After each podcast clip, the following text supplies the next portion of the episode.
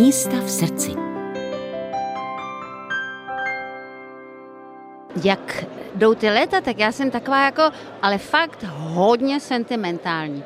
A já jsem třeba hrozně ráda vždycky courala po Praze 7, kde jsem se narodila v Heřmanově ulice u Bubenského nádraží. Já miluji třeba vlastně ty vlaky, ty jak do sebe narážejí těma, jak to posunují v noci. Pod mým oknem prostě posunovali vagóny, ty chlapy na sebe volali, Karle, hoď to na třetí kole, já miluju vlaky. To je jedna věc. Na letný otevřeli letos po strašný spoustě let krásný takový secesní kolotoč kde jsem jezdila jako holčička ještě na koníčkovi. Tam jsem ještě nebyla. A pak mám ještě jeden velký sentiment na severní Čechy. Já mám ráda prostě surety, mám ráda ty skály pískovcové, ty hustý lesy. No, teď to trošku dostalo zabrat, ale já tam mám v Kytlici chalupu, kterou koupil můj táta a odvez mi tam poprvé, když mi bylo prostě, já nevím, třeba pět let. A já nějak mám k tomu sentiment k těm místům, kde jsem něco prožila. A proto taky moc necestuju, protože mám pocit, že svý oblíbený místa už mám. A jako jela bych do Tajska, a když ono je to tak daleko. Vodíte na nádraží svoji vnučku? Moje vnučka bohužel už dospěla a je po legraci. Babička není zajímavá, teda je zajímavá, no ale jenom když je čas, že jo? Je jí 13 ještě ke všemu prostě se takhle hnula směrem k tomu umění, dabuje, zpívá, chodí do Dismaňáku na umělecký gymnázium a já nevím, jestli ještě v jejím životě zastávám tak důležité místo, jako když jsem jí chovala ještě v předškolním věku. Ale uvidíme. Já myslím, že to dítě se ke mně ještě vrátí, až se rozkouká v tom světě, který ji teď tak strašně zajímá.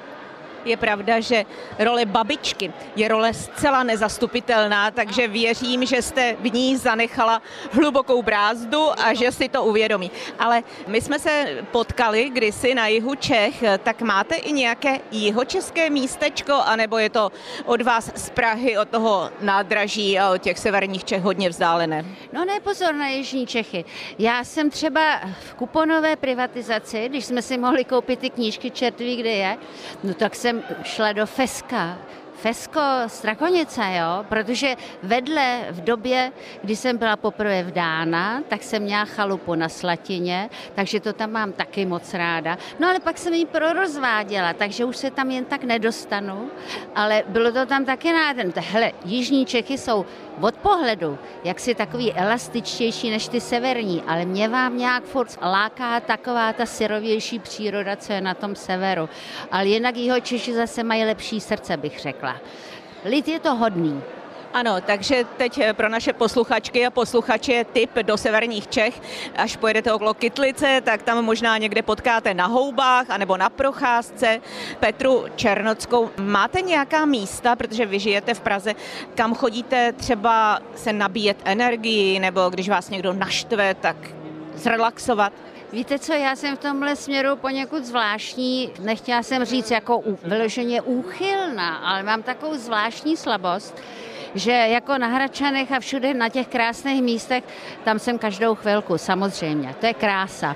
Ale já vám chodím, jak jsem na Praze 10, takhle ven z Prahy a jak vidím nějaký houští a nějakou pěšinku, tak to jdu vystopovat, jestli tam nejsou nějaký starý koleje, většinou je, někdy tam bydlej bezdomovci. Hele, já propátrávám okolí a mohla bych třeba informovat i na tom magistrátu, kam ty lidi strkají ty vojetý auta, do kterého křoví. A já mám takovouhle divně dobrodružnou jako povahu, že už tam znám jednu kolonii bezdomovců, který mají nádherný psy a kočky.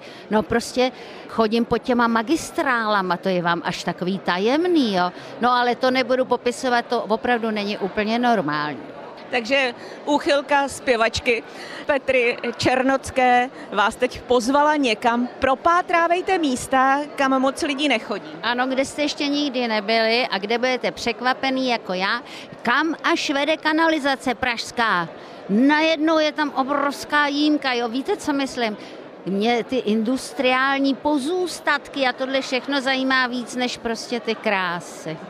Říká zpěvačka Petra Černocká pro Český rozhlas České Budějovice Mirka Nezvalová.